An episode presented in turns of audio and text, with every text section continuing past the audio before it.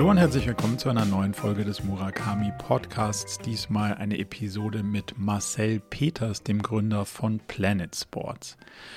Marcel ist damals ganz am Anfang in die USA geflogen und hat die ersten Waren einfach aus den USA importiert, ganz normal eingekauft dort in einem Geschäft und dann mit den ersten AdWords und Internetanzeigen hier im eigenen Laden, aber auch im eigenen Online-Store dann über die Zeit verkauft. Das waren natürlich noch die ganz frühen und wilden Internetzeiten.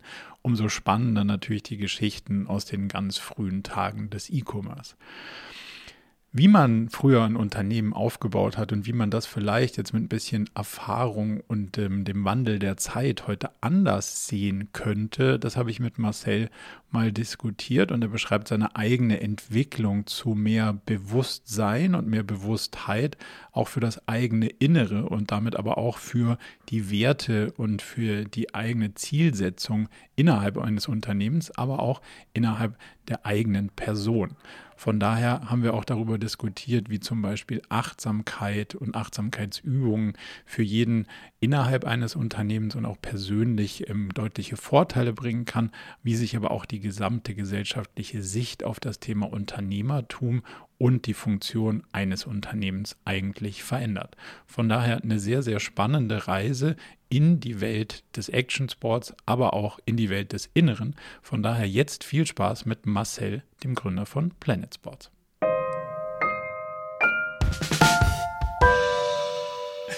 Marcel, freut mich ganz, ganz ähm, besonders, dass wir unseren Podcast endlich ähm, gemeinsam aufzeichnen können. Wir haben das ja schon so ein bisschen in Planung gehabt und jetzt klappt es endlich. Von daher ganz herzlich willkommen und vielen Dank, dass du dir die Zeit genommen hast, hier so ein bisschen mit mir mal so ein paar Fragen zu beleuchten.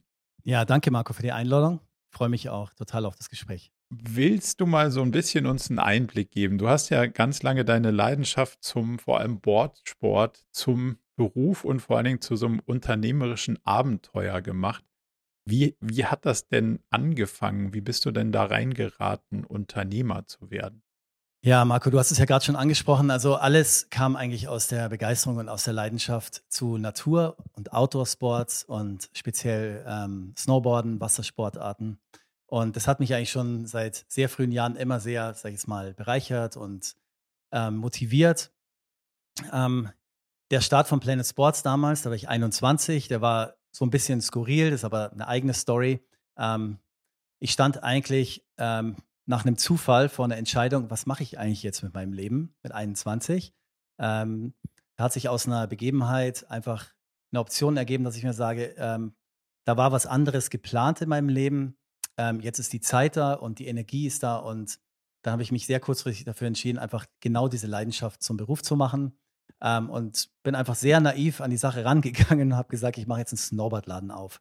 An dem denkbar möglichst schlechten Platz, würde ich mal sagen, nach heutigen Kriterien, in einem kleinen Dorf am Ammersee in Hersching, in einem Laden, der noch nicht mehr im Zentrum liegt. Und ähm, da habe ich dann einfach mal gestartet, ähm, ohne mich großartig darauf vorzubereiten. Und ähm, war schon im, sage ich jetzt mal, in der Szene ganz gut verknüpft und vernetzt und hatte dann erstmal so an Mail-Order gedacht und äh, stationäres Ladengeschäft. Bin dann erstmal zur Bevorratung nach ähm, Amerika geflogen, nach Florida und nach ähm, LA, weil ich hatte noch gar keine Beziehungen zu irgendwie ähm, Brands oder Distributeuren. Habe dann aus den Surf-Stores und Snowboard-Stores einfach Ware gekauft zum normalen Dollarkurs und der war natürlich damals sehr attraktiv noch, 1993. Und ähm, so war eigentlich der Start. Und dann ging es eigentlich nach ein paar Monaten schon los. Ähm, wir hatten dann noch eine große Snowboardschule aufgebaut, um irgendwie, sage ich jetzt mal, so organischen Traffic und selbst zu liefern, liefern für das Wintergeschäft, Menschen auszubilden, in die Berge zu bringen, zum Snowboarden zu bringen. Und ähm, das lief dann wirklich gleich ähm, total gut. Ähm, ich habe dann ein Jahr später einen Freund äh, einfach noch mit reingenommen, weil wir gesagt haben, komm, lass uns gleich expandieren, hast du nicht Lust? Wir machen einen zweiten Store.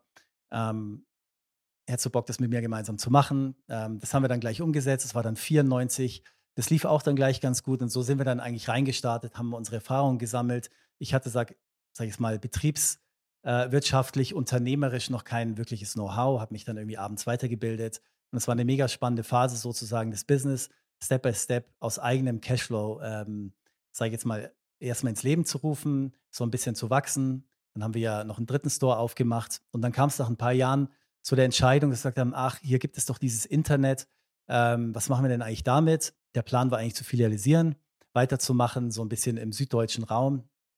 Aber dadurch, dass ein sehr guter Freund von mir äh, damals schon bei web.de war und seine eigene ähm, äh, Consulting-Agentur ähm, gehabt hat und auch äh, Dinge programmiert hat, haben, sind wir damit zum Content-Management-System gestartet, haben gesagt, jetzt lass uns da mal ähm, anfangen, einen Webshop zu bauen und mal probieren, ähm, wie das so läuft. Ähm, und das große Ziel war für uns, so viel Umsatz zu machen wie in einer ähm, physischen Filiale.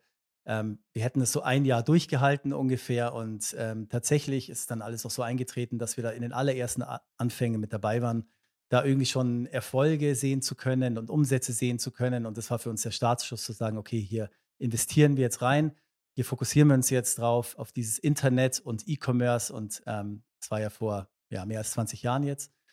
Und ähm, haben das dann die ersten Jahre sehr, sehr intensiv fokussiert, betrieben, haben die Filialisierung, sage ich jetzt mal, auf Eis gelegt und ähm, haben uns nur darum gekümmert. Sind dann schon sehr früh bei Pixie eingestiegen, ist auch ein relativ bekanntes ähm, und erfolgreiches Versandhandelssystem.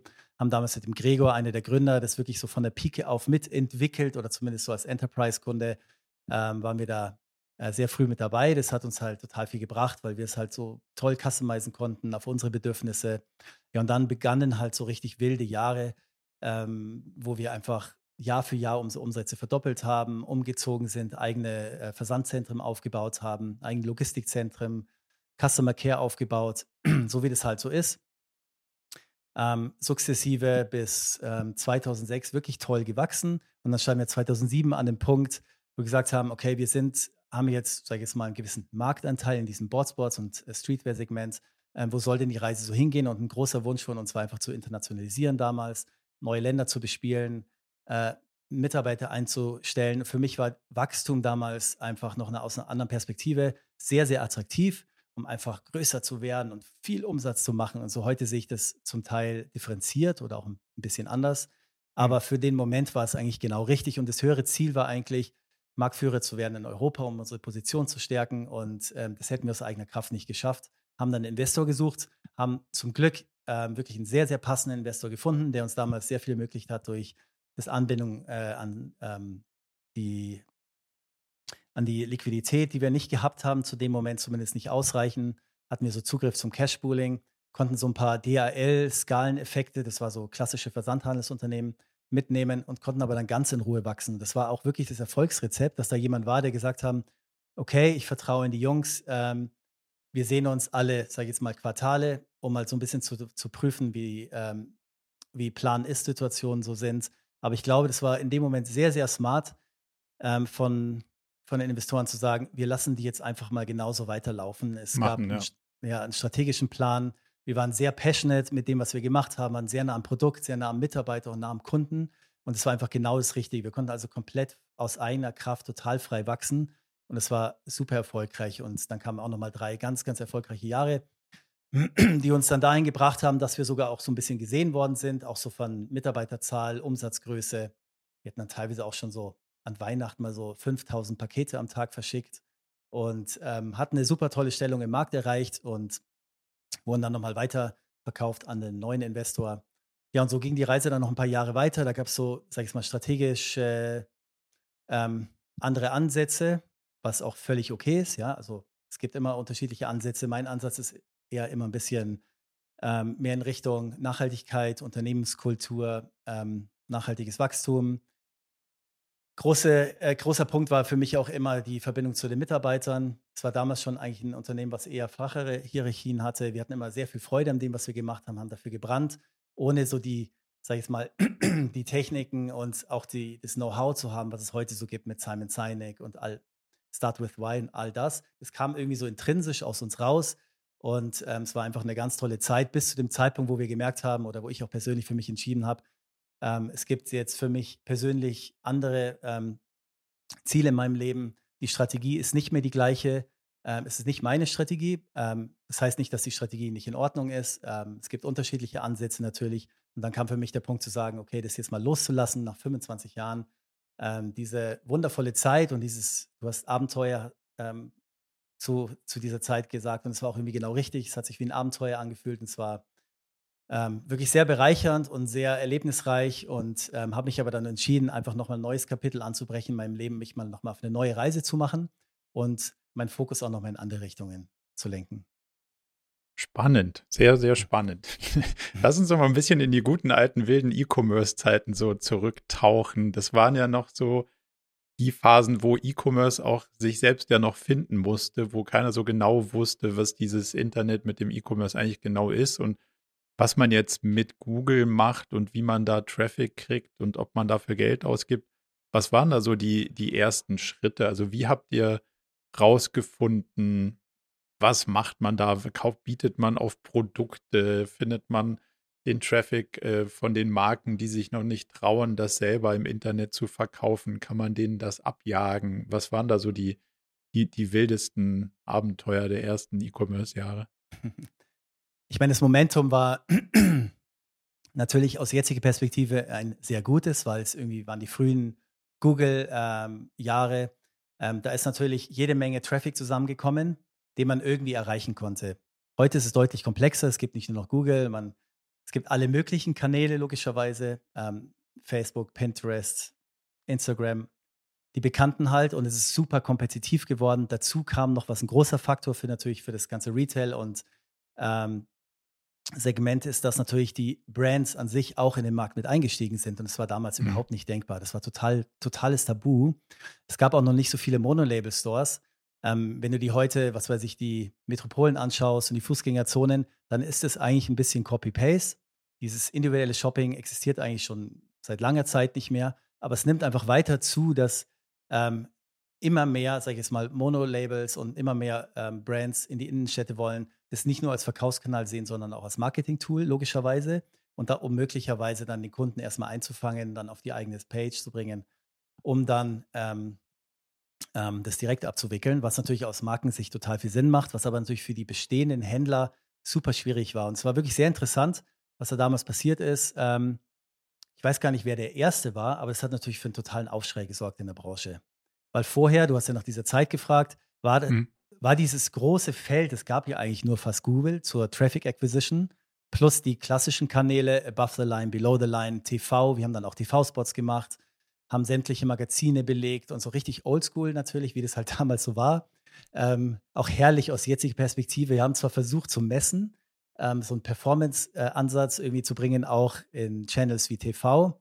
Ähm, das ist natürlich aus der äh, Perspektive total toll, die Entwicklung, dass man heutzutage wirklich alles in Perfektion tracken kann. Das war damals noch nicht so. Und dann ging das mit diesem Google los. Und damals konnte man wirklich noch profitabel mit dem Keyword ähm, mit einem gewissen Magenkorb und mit einer Marge ist ja irgendwie auch ein Dreisatz, einfach profitabel ähm, die erste Bestellung abwickeln.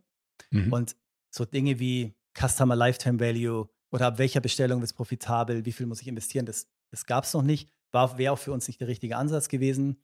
Und dann haben wir festgestellt, und ähm, da bin ich auch dankbar, in meinem Umfeld, ähm, mein, mein bester Kumpel, der auch super affin war in dem Thema von web.de kam, hatte dann natürlich da auch schon, sage ich jetzt mal, den richtigen Zugang in diese Branche. Und dann sind wir praktisch fast mit offenen Budgets in den Markt gegangen und ähm, haben das zu dem Zeitpunkt auch ein bisschen anders gemacht oder als die meisten Wettbewerber haben nicht irgendwie gesagt, hier sind jetzt irgendwie 20.000 Euro Online-Marketing-Budget, sondern haben wir auch ein paar Parameter aufgestellt, so wie man das heute auch schon macht und sagt, okay, ab dem Deckungsbeitrag hast du ein offenes Budget und wenn du runterfällst, dann nicht mehr. Und das hat uns einfach so viel Speed gebracht, weil auf die großen Marken, wir waren ja nicht nur im Snowboard-Bereich, sondern hatten natürlich auch Nike, Adidas und wirklich große Brands, konnten wir äh, sehr, sehr viel Traffic aufbauen, eine riesen Customer Base akquirieren und es war, war wirklich herrlich. Aber mit der Zeit, über die Jahre, hat man natürlich dann auch gesehen, oh, was passiert mit den Klickpreisen, was passiert mit den CPOs und da musste man einfach automatisch schon einfach ähm, besser wirtschaften. Mhm. Es war dann aber auch eine Phase, ähm, ich will jetzt nicht sagen, wo sich dann, wo es so eine Trennung gab ähm, von denjenigen, die ähm, vielleicht größer werden wollten, aber auch, ähm, sage ich jetzt mal, ihre Numbers vielleicht nicht ganz so klar getrackt haben, weil es wurde ja immer komplexer. Wir kennen ja alle die Modelle von Otto, Neckermann, Quelle, das ging irgendwie Jahrzehnte und es ist ein Dreisatz. Du kaufst Ware ein, du verkaufst sie, hast Versandkosten, die auch noch bezahlt war, werden vom Kunden, hast ähm, eine mögliche Retourenquote, die wahrscheinlich irgendwie relativ fix ist damals sehr gering, heute super hoch. Und das gibt dann irgendein Ergebnis. Gar nicht so super komplex. Und heute hat sich ja alles verändert in ganz kurz, kurzer Zeit. Also auf einmal sind die Retourenquoten durch die Decke geschossen, weil natürlich total einfach geworden ist. One-Click oder der Schein lag schon drin oder es war kostenfrei und du konntest sowieso manchmal äh, 365 Tage umtauschen. Das natürlich, hat natürlich alles befeuert und es ging dann in alle Richtungen. Höhere Retourenquoten, ähm, keine Contribution auf der Versandkostenebene, bei den Retouren das Gleiche nicht. Dann gab es die Vergleichbarkeit, dann gab es die Marktplätze, Preise sind runtergegangen. Also es gab praktisch so einen Impact von allen Seiten auf, auf den Deckungsbeitrag. Hm. Und dann wurde es schwierig und dann, dann ging es langsam so los. Vouchers, Couponing, alles kam dazu. Vent privé, vielleicht ist es noch ein Begriff für den einen oder ja. anderen. Ähm, war auch so ein Ding, da haben wir sehr schnell dann auch, sag ich mal, so eine Copy-Paste-Plattform gelauncht. Club Sale hieß es bei uns. Ähm, auch so ein Private Shopping, weil wir gesagt haben, auf den Zug steigen wir auf, limitierte Offers von Brands. Das hat auch mega gut funktioniert, aber letztendlich ging halt sehr viel über den Preis dann, also in den ja. Segmenten. Und das ist natürlich nicht die Kunst, ja. Die Kunst ist nicht irgendwie über Pricing, ähm, sag ich jetzt mal, Kunden aufzubauen. Wenn du einen ganz strategischen, super langfristigen Plan hast, vielleicht. Aber ähm, das, was wirklich mühsam ist, ist halt eine Brand aufzubauen, die loyale Kunden natürlich auch für Zeiten wie diese jetzt vielleicht irgendwie langsam akquiriert, eine echte Kundenbeziehung aufbaut, wirkliches Know-how in Bezug auf Produkt natürlich aufbaut. Ähm, und das sind einfach die Themen, die heutzutage, glaube ich, wichtig sind und auch natürlich wichtig für den stationären Handel, äh, wenn es den halt noch gibt. Dadurch, dass es so ver vergleichbar geworden ist, ist es einfach umso wichtiger, dass Sortimente stimmen, es darf keine Fehlverkäufe geben, der Kunde muss ordentlich bedient werden du musst dich abheben, weil sonst gibt es ja kaum noch Berechtigung. Ich hatte gestern ein Gespräch mit jemandem, der gar nicht so affin ist. Der sagt auch, ich will eigentlich lokal unterstützen, unbedingt, aber es wird mir so schwer gemacht. Also ich will es mhm. wirklich, aber es ist wirtschaftlich Wahnsinn, es ist ökologisch Wahnsinn. Ich steige ins Auto, ich fahre fünfmal rum. Sorry, die Größe 44 ist wieder nicht da.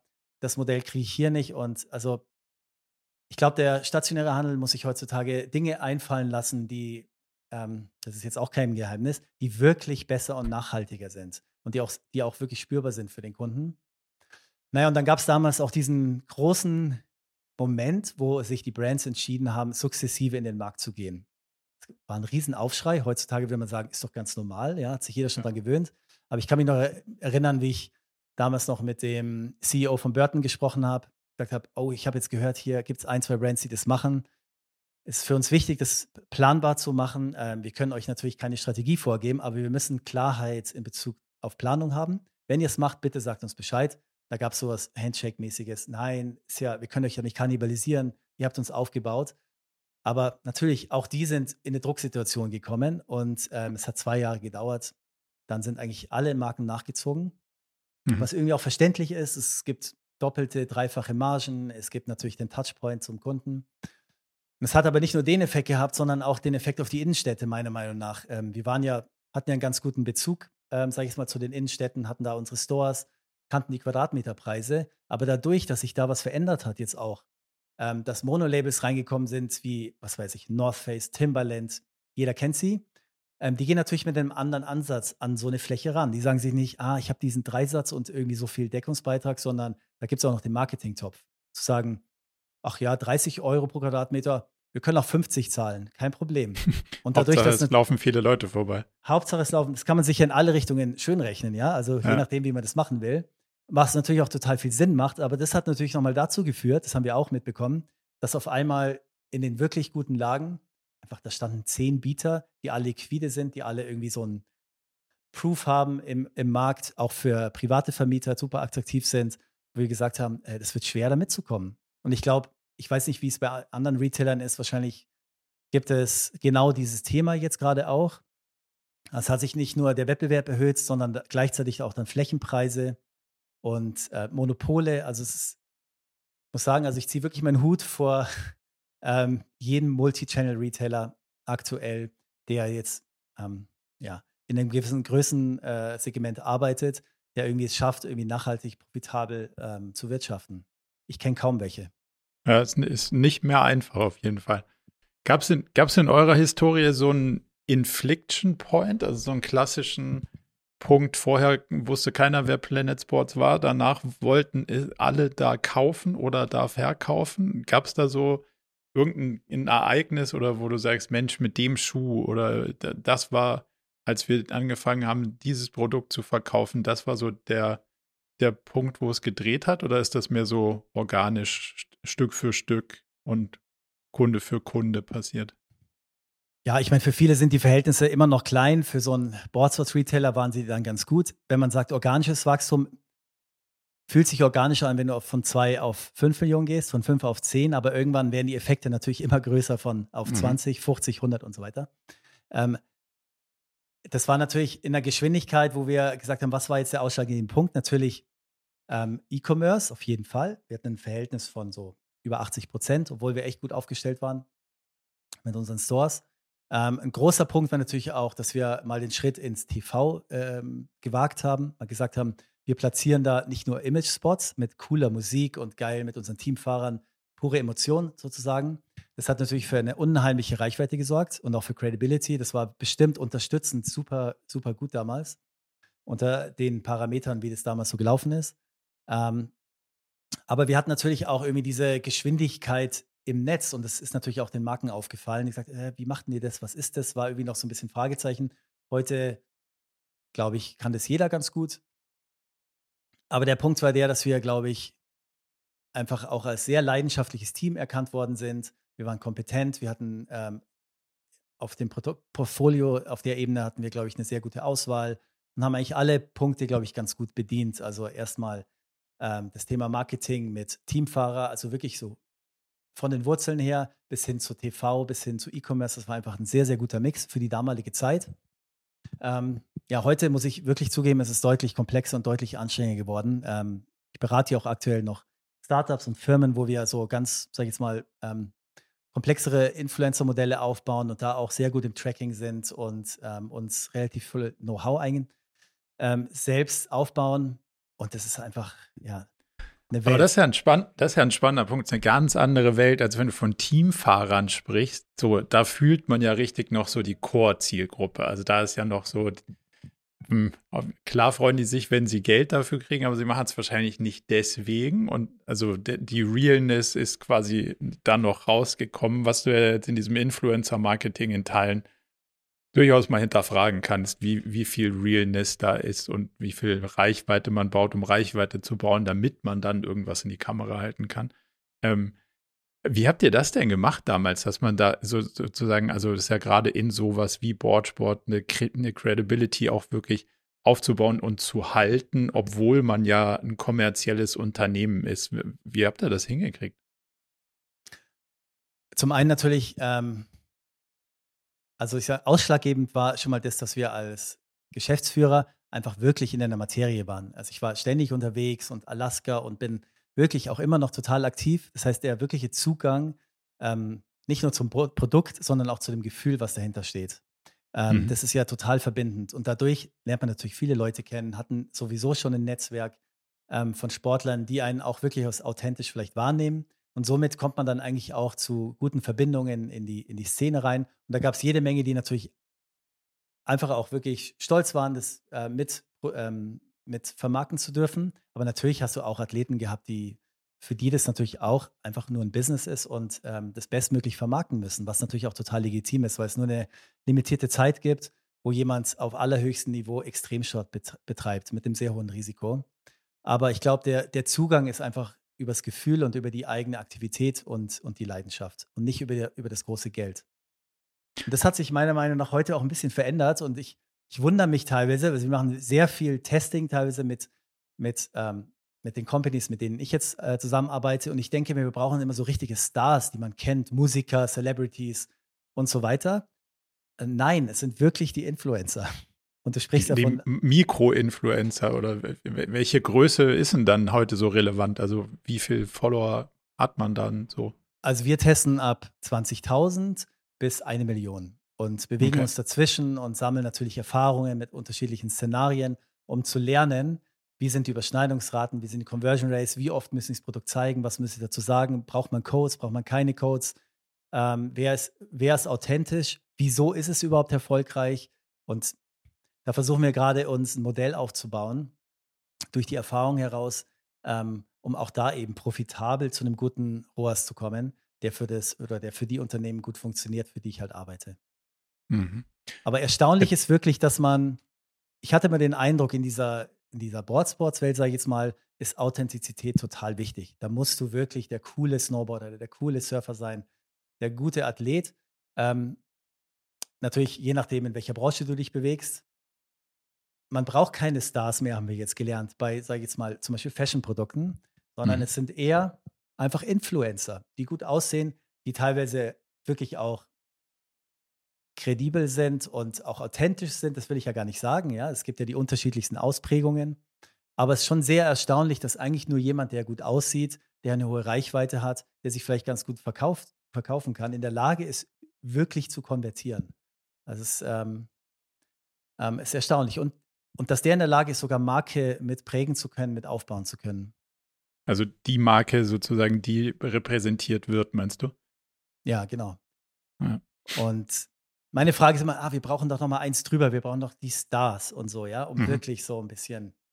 Ähm, es wurde teilweise ausprobiert und teilweise auch getestet und es, ist, es geht wirklich in die Richtung, dass die Influencer, jetzt so eine generische Antwort, äh, die mag ja. jetzt auch nicht immer stimmen, aber die Influenzen schon, muss man echt ja. sagen, ja. Also egal was und wie siehst du, wie siehst du TV heute? Also würdest du TV noch machen? Rätst du deinen dein, äh, Firmen, mit denen du arbeitest, noch TV zu probieren zumindest mal? Oder sagst du, du warst wahrscheinlich zielgruppenabhängig, aber eigentlich schon für eine gewisse modernere Zielgruppe schon vorbei, dieses, dieses klassische TV? Also klar, TV hat nach wie vor natürlich eine sehr, sehr hohe Reichweite und ähm, je nach Format und je nach Sender und je nach Programm und Uhrzeit bedient es natürlich eine gewisse Zielgruppe. Ähm, ich glaube, es ist so pauschal gar nicht zu beantworten. Es hängt halt sehr stark von der, von der Strategie ab. Wir überlegen uns jetzt teilweise auch schon, weil man sieht ganz deutlich, die Nachfrage ist ein bisschen wie mit den Google-Keywords damals. Ähm, Gibt es so ein banales Beispiel, private Krankenversicherung 2002 hat irgendwie 10 Cent gekostet und mhm. 2006 5 Euro oder 8 oder so. Das heißt, du musstest den Kunden schon fünf Jahre an dich binden, damit irgendwann mal der erste Euro verdient wird. Ähm, und bei Influencer-Marketing ist es ein bisschen ähnlich, habe ich den Eindruck. Ähm, das ja. ging so vor zwei Jahren so richtig los oder drei vielleicht, also relevant. Ähm, und jetzt sieht man ganz deutlich, ist es ja auch eine Art Bietersystem letztendlich, ja. Je nachdem, ob du über TKP abrechnest oder Story Views oder was auch immer, jeder sucht sich da die Parameter raus, die für einen passen, ähm, wird es ja gerade immer teurer, weil es einfach viel hm. mehr Nachfrage gibt jegliche Brands äh, stürzen sich drauf. Die Influencer haben nur limitierte Zeit natürlich, Vermarktungszeit. Und somit wird es immer teurer. Und wir kommen jetzt bei manchen schon an eine Grenze hin, wo wir sagen, okay, wait a minute, auf was zahlt es genau ein? Ist es jetzt Branding? Ist es Umsatz? Ist es irgendwie Story? Ähm, und was gibt es noch für Alternativen? Und ich finde, jede, jedes Unternehmen muss natürlich genau wissen, wie viel Prozent meines Budgets setze ich jetzt in, in, in Branding sozusagen da brauche ich jetzt erstmal nicht die direkte Conversion oder zumindest nicht in den ersten sechs Monaten. Ist wichtig, ja, das zu tun. Wie viel Prozent ist das und wie viel Prozent will ich in Performance stecken? Ähm, und dann weiter zu gucken, wie kann ich es verteilen, weil ich glaube, dass man teilweise, dass teilweise andere Medien als ähm, Instagram und ähm, Facebook und Google und Co. teilweise schon auch noch interessant sind. Aber man kann es ja relativ genau für sich selbst bestimmen. Wenn du die eine Zahl raussuchst, die für alle irgendwie ein bisschen vergleichbar ist, TKP ist jetzt ein bisschen platt, aber ich nenne es jetzt einfach mal, mhm. dann hat man schon einen Vergleich, wo man sagen kann, okay, ähm, wie ist der Outcome? Also auf Reichweite betrachtet. Ja, da kannst du einen ganz guten Mix dann am Ende bei raus, rausziehen wahrscheinlich. Auf jeden Fall, genau. Du, ist, natürlich TV ist nicht so gut trackbar, es sei denn, du machst ganz plump, wenn du jetzt unseren Gutschein bis morgen einlöst. Gutscheincode, so. ja. Oder Traffic auf dem Server oder so, so haben wir das damals nochmal gemacht, irgendwie hergeleitet, was es jetzt wirklich ja. gebracht hat um Formate Mit den Zeiten vom Slot im Sendeplan verglichen mit den, mit genau, den, äh, ja. mit den Impressions auf dem, das kann ich mich auch noch gut dran erinnern, wie ja, man ja. da versucht hat, irgendwas übereinander zu bringen, was äh, nicht so ganz übereinander zu bringen war am Ende. Aber auf besser als Fall. nichts auf jeden Fall. Du brauchst ja irgendeine Art von Erkenntnis, du brauchst eine Entscheidungsgrundlage zu sagen, ist es jetzt gut oder nicht? Ja, klar, es ist gut, aber ist es wirklich gut, ja? Weil ja. Jetzt hast du ja gesagt, dass ihr ähm, so ein bisschen diese ganzen Kanäle, die waren sowohl kapitalintensiv, was die Werbung anging, als auch das Thema Ware ist natürlich bei dem E-Commerce immer, ähm, immer relevant und Investoren nimmt man dann da rein und dadurch verändert sich ja auch die Arbeit. Jetzt warst du ja hast du was wie Alaska angesprochen und den, den Sport an sich äh, natürlich auch daran A interessiert und also sowohl für das Branding als auch persönlich deine Zeit so ein bisschen auch da draußen zu verbringen. Wenn man das jetzt mit so einem klassischen fortgeschrittenen Investoren-Case vergleicht, da, da, da clasht es ja dann wahrscheinlich auch so ein bisschen, oder? Wie, wie hatten sich das entwickelt? Der Marcel, der gerne in die Berge gegangen ist beim, beim Neuschnee mit dem CFO-Meeting-Call von irgendwelchen Beteiligungsbuden. Wie, wie ging das zusammen? Also für mich war das schon immer ein wahnsinnig wichtiger Ausgleich. Und theoretisch würde man ja so sagen, ja, geht halt jetzt irgendwie gerade nicht oder so. Oder jetzt ist halt dieses Board-Meeting. Aber dadurch, dass es für mich äh, nicht nur purer Spaß war und Freude, sondern ähm, irgendwie war das, es war für mich oder es ist nach wie vor immer noch für mich wie eine, eine ganz wichtige Säule in meinem Leben, die eigentlich immer bedient werden soll, die mir so viel Stabilität und Ausgeglichenheit gibt, ähm, dass es einfach wichtig war. Und blöder Spruch, wer will, findet Wege, wer nicht will, findet Gründe. Ja. ähm, also ich habe dann auch schon regelmäßig ähm, auf der Motocross-Strecke mit zwei Decken über dem Kopf, damit keiner hörte, die Meetings gemacht. Zum Glück gab es noch kein Zoom. Oder nicht, nicht wirklich. Es waren die genau. reinen Telefonkonferenzen, da musste man nur aufpassen, dass, dass äh, der Sound drumherum okay ist. Der Sound, also natürlich habe ich natürlich transparent gesagt, das ist, also das ist mein Business, meine Passion, ich mache das. Aber es gibt immer so, gab edgy Moments, wo ich gesagt habe, ja, das kannst du jetzt ja eigentlich nicht machen. Aber wenn jetzt speziell, wir haben damals auch mit Motocrossen angefangen, das war eigentlich ganz lustig, da hat die Strecke halt nur an zwei Tagen offen. Und wenn ja. dann noch schönes Wetter ist, dann habe ich es schon meistens versucht, irgendwie möglich zu machen, aber nicht, aber nicht auf, auf Kosten des Geschäfts, ja. Also das hat damit ja. nichts zu tun. Das heißt nicht, dass ich von vier bis ähm, fünf Uhr ähm, nur dann wirklich gut arbeiten kann und da am Start sein muss. Also ich habe ich hab das nie vernachlässigt, weiß jeder Unternehmer oder der ähm, für das brennt, was er tut. Ähm, das ist immer präsent, selbst wenn man dann bei seinem Sport ist, wenn ich Skitouren gehe, Snowboardtouren, dann sind tolle Momente, wo richtig gute Ideen kommen und wo ich dann auch Dinge aufschreibe oder im Wasser. Ähm, deswegen war das immer für mich ganz wichtig, das irgendwie aufrechtzuerhalten. Und das hat auch tatsächlich sogar ganz gut geklappt, mit natürlich ein paar Ausnahmen, klar. Ja. Und irgendwann kam ja der Punkt, wo du dann gesagt hast, so jetzt mag ich nicht mehr Geschäftsführer sein, also zumindest mal nicht von, von diesem meinem Unternehmen. Was waren der, der, die zentralen Beweggründe? Also was hat sich da für dich verändert, wo du gesagt hast, das ist jetzt nicht mehr so die, das Setup, die Firma, wo ich weiter meine Zeit verbringen möchte? Ja, ist eine gute Frage. Also aus der jetzigen Perspektive, wo ich jetzt auch danach noch ein bisschen mehr über mich gelernt habe, über meine innere Welt sozusagen, ja, sehe ich das aus einer etwas anderen Perspektive. Ähm, ich war da schon ein bisschen hin und her gerissen, muss ich ehrlich sagen. Und ich muss jetzt auch lachen, weil ich war halt immer der Marcel und stand für so die Dinge. Und dann haben wir da mal verkauft und dann kamen diese Meetings. Und dann bin ich halt mit der Tumi-Ledertasche und mit einem Sakko ins Sportmeeting gelaufen. Oder an den Genfer See aufs Management-Meeting, also mit den anderen Geschäftsführern der anderen Entities und so. Ja. Und fand das schon irgendwie ich wusste nicht so in dem Moment, ah, das ist ja irgendwie ganz geil, ist ja Business und so, ja. Und die Business Lounge und irgendwie ganz gut. War mal so kurzes Eintauchen, bis ich dann gemerkt habe, hey, okay, stopp, nochmal einen Schritt zurück. Überhaupt nicht authentisch. Also was treibt mich denn eigentlich da jetzt gerade an, ja?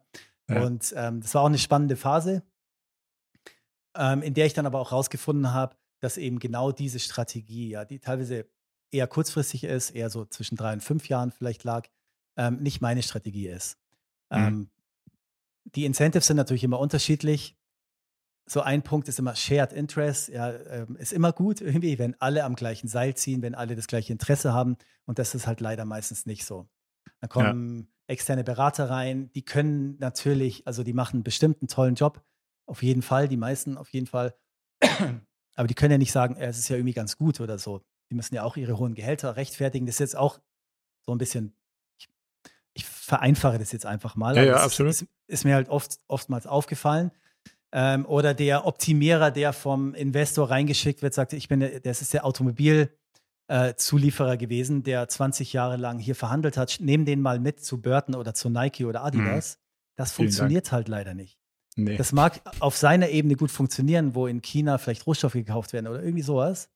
Ähm, aber halt in diesem Geschäft hat das nicht funktioniert.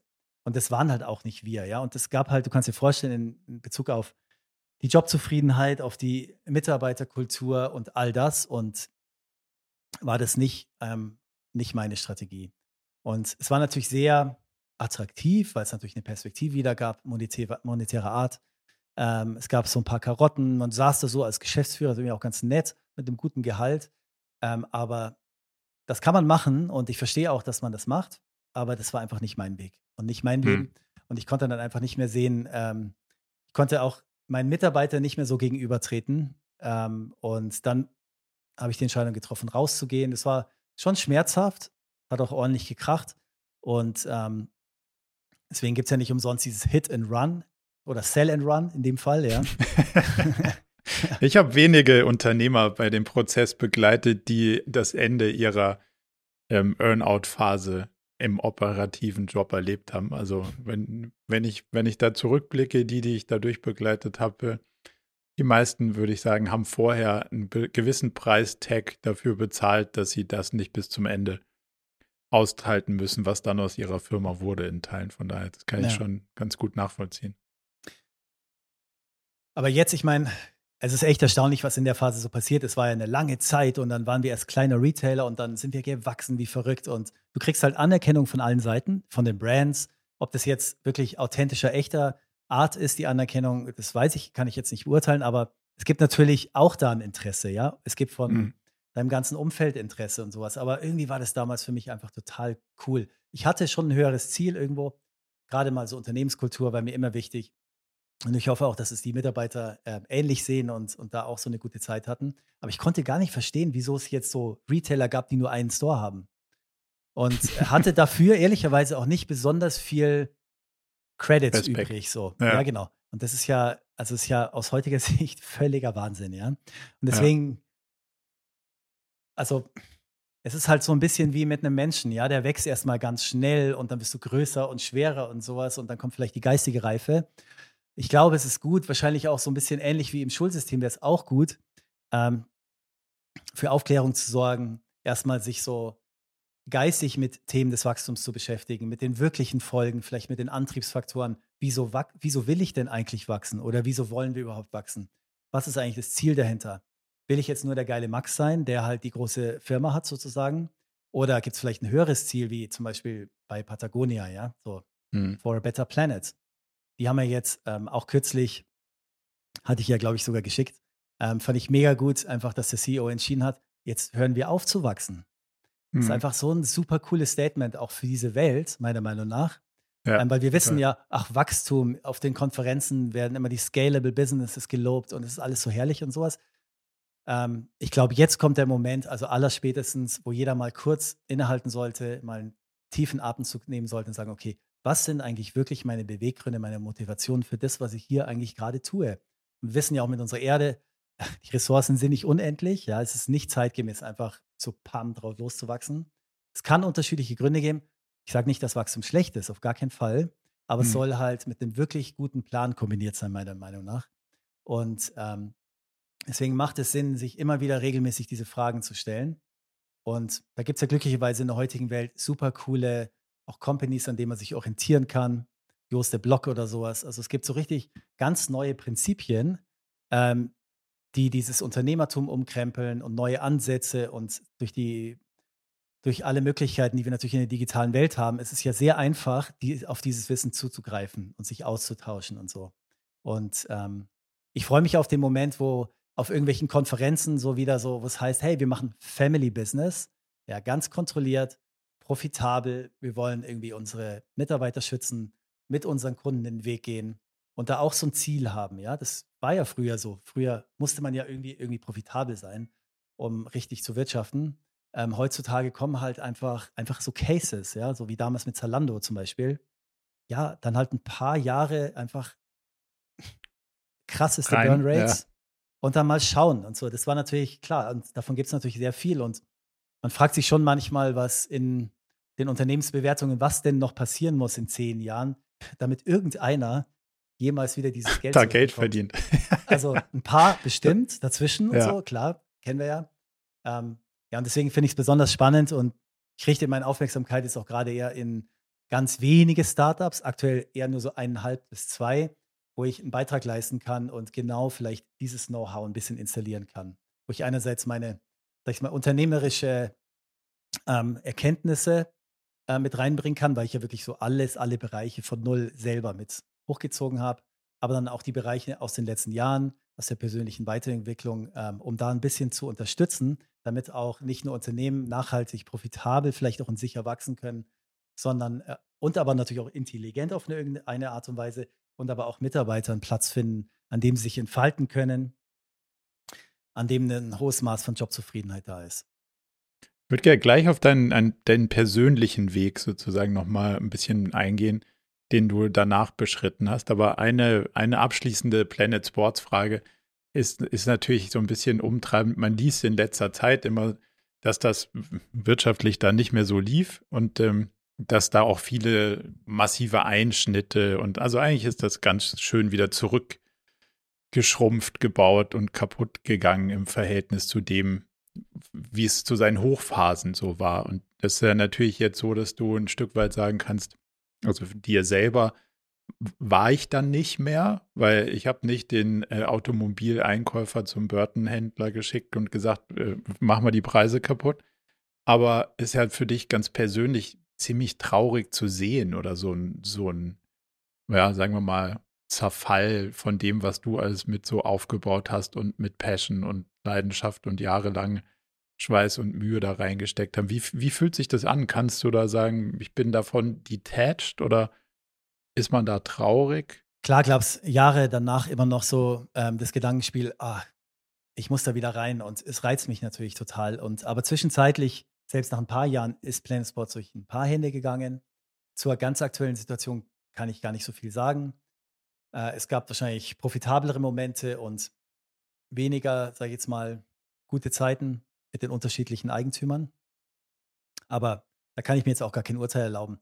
Ähm, na klar, es ist, es ist total hart. Ich sag mal persönlich, bin ich ganz gut in der Lage, mich abzugrenzen. Das habe ich irgendwie auch hm.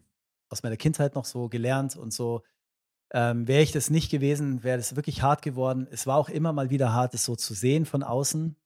Aber ähm, ich musste für mich dann einfach einen Weg finden, weil klar, das klingt immer so blöd, aber es war wirklich dieses Baby und ich habe total dafür gebrannt und es ging von null los und alle Höhen und Tiefen sind Freund, also wirklich viele Freundschaften entstanden, auch mit Mitarbeitern, die immer noch bestehen. Und ähm, da gab es, es gab noch mal so einen Punkt, als ich mit dem, mit dem E-Longboard durch München auf so einer kleinen Einkaufstour gefahren bin und an unserem alten Store vorbeigefahren bin. Und auf einmal war da der Blue Tomato drin. Ich habe es zwar schon ein bisschen, also es war unser, damals unser Konkurrent mittlerweile, also der Inhaber, der Gerfried, ähm, mit dem habe ich ein gutes Verhältnis und ich habe auch damals ihn mal, glaube ich, angerufen, nachdem ich verkauft habe, willst du da nicht einsteigen? Der hat auch sein, sein, sein Laden sehr gut verkauft. Ähm, das würde doch total Sinn machen, weil ich glaube, die Unternehmensphilosophie da, Philosophie da äh, passender gewesen wäre. Hat aber nicht geklappt. Und das war nochmal so, dass ich mir gedacht habe, habt ihr es jetzt noch nicht mal geschafft, diesen einen Laden, der unser Flagship-Store war, an irgendjemand anders zu vermieten, als einfach so den Wettbewerb den einfach so das Feld zu räumen und zu sagen, ja, hier, jetzt könnt ihr es haben. Also, das hat mich, das hat mich schon aber echt getroffen, muss ich sagen. Obwohl ja. ich, ich, ich freue mich für, für Blue Tomato, ich finde es eine coole Company und so, ja. Aber das fand ich schon irgendwie skurril, dass das so gelaufen ist. Also, ja. Man schießt sich doch nicht selbst so aus dem Markt raus, ja. Es ist ja nicht so, dass Planet das zugemacht hätte und so, ja, jetzt haben die das halt irgendwie übernommen. Es ging ja weiter. Ja. Und da fand ich ein bisschen irgendwie so kann man ein ja, aber das, fängt, das, das kommt halt dabei raus, wenn du, wenn du dann anfängst, Unternehmen mit Excel-Tabellen zu steuern und nicht mehr aus, der, aus dem Core heraus. Aber gut. Ja. Das hat dich ja dann bewegt, auf so einen privaten Pfad der Entwicklung dich zu begeben. Kannst du den mal so ein bisschen beleuchten? Also, was dich da jetzt sozusagen rausgetrieben hat, habe ich verstanden. Wo hat es sich denn reingezogen? Also, es hat mich erstmal so reingezogen in, ja klar, wieder ein bisschen mehr Zeit. Dann gab es finanzielle Ressourcen, die die ganz okay waren. Habe dann mal ein Haus gebaut, ein Jahr lang hier wirklich jeden, jeden Tag da gewesen, weil ich wollte es irgendwie lernen, wie das geht und es hat voll viel Freude gemacht. Habe dann so, ich glaube, es gab so ein, zwei Beteiligungen mit anderen Startups, ähm, habe ein bisschen beraten, bin, getravelt und bis zu dem Moment war irgendwie noch nicht so richtig klar, wo die Reise hingeht, aber ich habe gespürt, also ich möchte schon noch mal was verändern und vor allem ich möchte irgendwie meinen Beitrag leisten und meine Potenziale für was einsetzen, was vielleicht ein etwas höheres Ziel hat. Aber es war wirklich schwer aus dieser vermeintlich schönen Situation, ja. Also das Setup war, kannst dir vorstellen, wie so eine warm gepupste Komfortzone, tolles Haus, der See, also wirklich in einer sehr schönen Lage, alle Sportarten, eine Riesengarage mit allen Toys, die du dir vorstellen kannst. Ähm, also Sportgeräte sozusagen. Ich bin ja. glücklich, ich bin gesund und so. Ist irgendwie ja gut. Es gibt nicht so viel Veranlassung, was zu ändern, so ist vielleicht. Ähm, was ja so vermeintlich ganz gut läuft, aber trotzdem hatte ich das Gefühl, dass, dass da was fehlt, ja. Hm. Und ähm, dann habe ich mich ja so Stück für Stück auf so eine Reise begeben, erstmal mit mehr Literatur, dann natürlich ähm, auch so ein paar Ausbildungen gemacht. Ähm, dann kam meine aktuelle äh, Partnerin dazu, die hat sehr viel Einfluss aus der, sag ich jetzt mal, feinstofflichen Welt, aus Bali, aus Indien. Und ich habe dann immer gesagt, okay, ich steige da jetzt auch mal ein, ja. Mhm. Ähm, und das war eine super spannende Zeit. Ich denke da nur an Workshops in Indien, in Rishikesh, in denen ich da war, im Osho Ashram, so, ähm, wo ich äh, Dinge gemacht habe. Ähm, wenn mir das vorher jemand gesagt hätte, ich gesagt, okay, stopp, das machst du, das ist für jemand anders. Never gonna do this, ja. ja. Aber es war super heilsam. Und mich da mal einfach mal zu öffnen als Experiment für mich selbst, zu sagen, ich gehe mal möglichst vorurteilsfrei in diese Welt rein, schau mal, was es da so gibt. Ist ja nie schwarz und weiß, ja. Es, Wie ja gut hat es geklappt am Anfang, dieses vorurteilsfreie Reingehen? Also das hat nicht so gut geklappt, um ehrlich zu sein. Ja, also speziell die Bali-Nummer in U-Boot und so. Ähm, irgendwie fand ich es ja schön und cool, aber also ich habe ich hab mir irgendwie Argumente zurecht gebaut, auch so, um das Ganze doch wieder zu beurteilen. Ja? ja. Weil ich da irgendwie dann wieder was drin gesehen habe und so. Ist ja leicht. Gerade mal, da gingen alle Self-Protection-Mechanismen in mir hoch. Also, das waren letztendlich Schutzstrategien, um mich selbst dazu, davor zu beschützen, jetzt den nächsten Schritt zu machen, sozusagen. Hm. Weil ist es jetzt angenehm, mal das so mal hin zu, hinterfragen, was jetzt, was jetzt gerade da ist? Also wenn es besonders weh tut, ist es, glaube ich, angenehmer, weil man sagt, es ist ja schrecklich gerade, ich muss was ändern, ich gehe auf die Suche. Das war aber bei mir eigentlich gar nicht der Fall. Ähm, ich kam aus einer, aus, einer, aus einer anderen Ecke, würde ich sagen. Mhm. Und deswegen war das gar nicht so einfach für mich, mich da total zu öffnen. Aber ich habe einfach da so einen Wert für mich entdeckt, aus allen unterschiedlichen Ebenen und Kulturen. Ich sage jetzt nicht, dass ich da besonders viel drüber weiß, aber auch speziell durch durch das Umfeld und durch meine Partnerin und durch die Arbeit, die wir auch schon seit ein paar Jahren zusammen machen, habe ich schon Einblicke gewonnen, die wahnsinnig wertvoll sind. Es sind zum Teil, sage ich jetzt mal, die meisten Menschen streben ja nach innerer Zufriedenheit, innerem Frieden oder Glück. Also das sind so die Worte, die immer fallen und da gibt es halt tausende Ausprägungen und Wege, das zu finden, ja. Ähm, dass das nichts Neues ist, ist auch klar. Das höre ich auch öfters so, ah, das ist doch nichts Neues oder so. Es, nichts ist was Neues, ja. Ich meine, die alten Griechen, Sokrates, Plato und Co., äh, die haben im Prinzip schon sowas Ähnliches gesagt und haben sich ähm, mit, dem, mit der geistigen Welt auseinandergesetzt. Und jetzt gibt es halt, was weiß ich, die unterschiedlichen Wege, ob es jetzt Psychotherapie, Psychologie, ähm, Yoga, ähm, Schamanismus, es gibt ja alles irgendwie. Und ganz viele mhm. Wege führen, glaube ich, zum Ziel. Das muss jeder für sich selbst entscheiden. Das Schöne ist ja auch heutzutage, dass man einfach sich total coolen Überblick machen kann, was zu einem passt. Meditation ist natürlich ein, ein ganz großes Tor und sehr einfach zugänglich, auch gerade heutzutage mit den ganzen Apps für Anfängern, die einfach mal so geführte Meditationen machen können. Und durch die, für mich war, für mich war, sag ich mal, die größte Erkenntnis, erstmal in die Stille zu gehen und das auch mal auszuhalten, das zu spüren, mal durchzuatmen und erstmal still zu werden. Ja, also. Was jetzt für einen Action-Sportler eher das Gegenteil ist von dem, was er vorher gesucht hat, wahrscheinlich.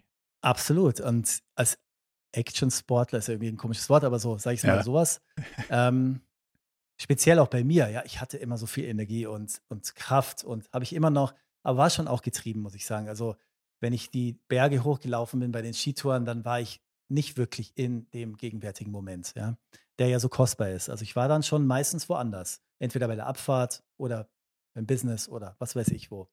Und das hat super funktioniert für den Moment, weil es mich halt motiviert hat und angetrieben hat. Und ich glaube auch, dass es, dass die meisten Menschen, die vielleicht besonders erfolgreich sind, jetzt mal in Anführungsstrichen, also erfolgreich, Erfolg will ja auch erst nochmal definiert werden, aber ich sage jetzt einfach ja. wirtschaftlich, wirtschaftlich erfolgreich, die sind nicht so erfolgreich geworden, dass, weil sie so wahnsinnig wohlbehütet aufgewachsen sind und sie so viel innerer Frieden verspüren und weil es, also weil, weil so viel Ausgeglichenheit da ist. Meistens nicht gibt es bestimmt immer wieder die Ausnahme, aber es gibt immer wieder Motivationen, die dich dazu führen, irgendwas zu tun.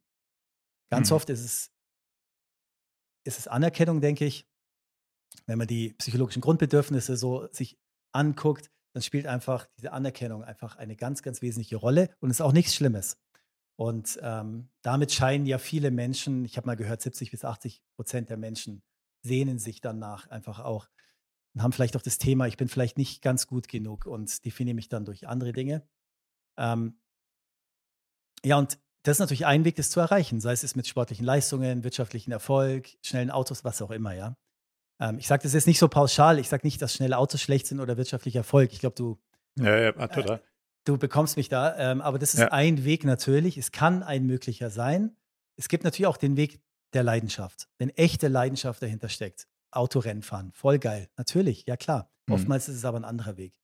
Und ähm, das war für mich sehr, sehr wertvoll, das erstmal in die Stille zu gehen, durchzuatmen, das ein bisschen zu lernen, zu praktizieren, das mal zuzulassen und so. Und aus der Stille entsteht ja Klarheit. Und, und noch viel mehr, ja. Da mhm. geht es durch so viele Ebenen durch. Dieser Vasantlat, ich weiß nicht, ob den kennst, so ein ayurvedischer Arsch, fand ich total lustig. Irgendwie, der hat so, sowas gemeint. Presence is so important. Yeah, through presence you gain awareness, and through awareness you gain clarity, and through clarity you gain compassion, and through compassion you gain love. Und so das ist so ein bisschen indisch und so. okay. Aber so ist es halt auch, ja, weil ja. klar, auch mit dem Gegenüber, dem ich jetzt begegne zum Beispiel, der verhält sich vielleicht in meinen Augen falsch. Da kann ich natürlich sofort sauer werden und in den Widerstand gehen. Aber wenn ich wirklich präsent bin und aufmerksam bin und klar bin, dann entwickelt sich so, sowas wie ähm, Mitgefühl und auch Klarheit. Was steckt denn vielleicht dahinter? Und dadurch mhm. kommt natürlich auch irgendwo so, das ist so, so, ein, so ein Wort, diese Liebe ja, zu dem anderen. Äh, muss jetzt nicht immer sein, aber es ste steckt dahinter jeder Verhaltensweise, steckt irgendeine Motivation oder irgendein Grund oder irgendeine Prägung oder irgendein Ding aus der Vergangenheit. Und das fand ich auch nochmal total gut. Das hat mir auch nochmal richtig geholfen, einfach die Praxis der Präsenz zu üben. Und das heißt nicht nur zu Hause im Schneidersitz zu sitzen, sondern in jedem Gespräch, wenn ich mich darauf einlasse, vielleicht ein, ein Gespräch im Unternehmen zu führen, ein Meeting zu starten, dann ist Präsenz super wichtig. Und da ist es auch im Übrigen gut, mal zu sagen, lass uns mal einen Moment in die Stille gehen vorher, dass wir mal alle mal ankommen hier. Ähm, jeder hat vielleicht einen aufregenden Tag hinter sich, mal kurz 30 Sekunden durchatmen, bumm und mal landen. Und dann mhm. Fokus. Das war für mich auch wichtig. Und ja, also ich, da kamen super viele coole Erkenntnisse raus und ich habe dann auch noch so eine zweijährige Ausbildung gemacht ähm, als integraler Life Coach. Das ist ja mittlerweile auch hm. so ein bisschen so ein komisches Wort, ja. Mittlerweile, ähm, ja. aber naja, ich finde, ich habe das für mich selbst gemacht und habe dadurch auf jeden Fall tolle Erkenntnisse bekommen, die, muss ich sagen, mein Leben bereichert haben. Hast du für dich sowas wie deinen persönlichen Purpose, deine Vision, wie auch immer man das nennen mag und wie man das voneinander abgrenzt. Aber hast du sowas für dich gefunden? Und, und wenn ja, was war dein Weg dahin? Also was hast du, was hast du da, dafür unternommen, um, um das für dich zu definieren, wenn du es hast? Also ich habe es noch nicht, jetzt habe, ich glaube, dass ich es jetzt gefunden habe. okay, cool. ähm, genau, es hat aber echt lange gedauert und es war ja. auch echt schmerzhaft, muss ich sagen, weil einerseits verspüre ich so viel Energie, und so viel Ressourcen und so viel Potenziale. Und ich würde die gerne einsetzen, auch für Menschen oder Lebewesen. Klar, ich, ich mache das schon einiges. Spenden und effektiver Altruismus habe ich mich ein bisschen mit auseinandergesetzt und fahre auch nach Rumänien jedes Jahr eine Woche und helfe in Tierheimen und so. Es gehört irgendwie alles dazu und mache da noch so ein paar andere Sachen, aber irgendwie denke ich mir, ich würde da gern noch mehr Beitrag leisten. Und es war echt mhm. schwierig, da für mich einen Weg zu finden, weil ich halt einfach in einer, in einer in der Situation bin, die echt ganz schön ist, so, ja. Also ich bin zum Glück noch total gesund und mache viel Sport und es ist herrlich. Also ich habe super viele Hobbys, bin neugierig, habe ganz viele Interessen und es ist einfach toll. Aber wenn ich so, es gibt ja diese, diese Praktiken, wo man sagt, schreib mal deine Todesrede oder so, oder das ja. Museum des Lebens, kennst du ja vielleicht so in diesen Bestsellerbüchern, Kaffee alles, am Rande alles schon gemacht. und so. Ja. Nee, genau. Kennst du auch? Aber manche davon sind wirklich richtig gut, finde ich.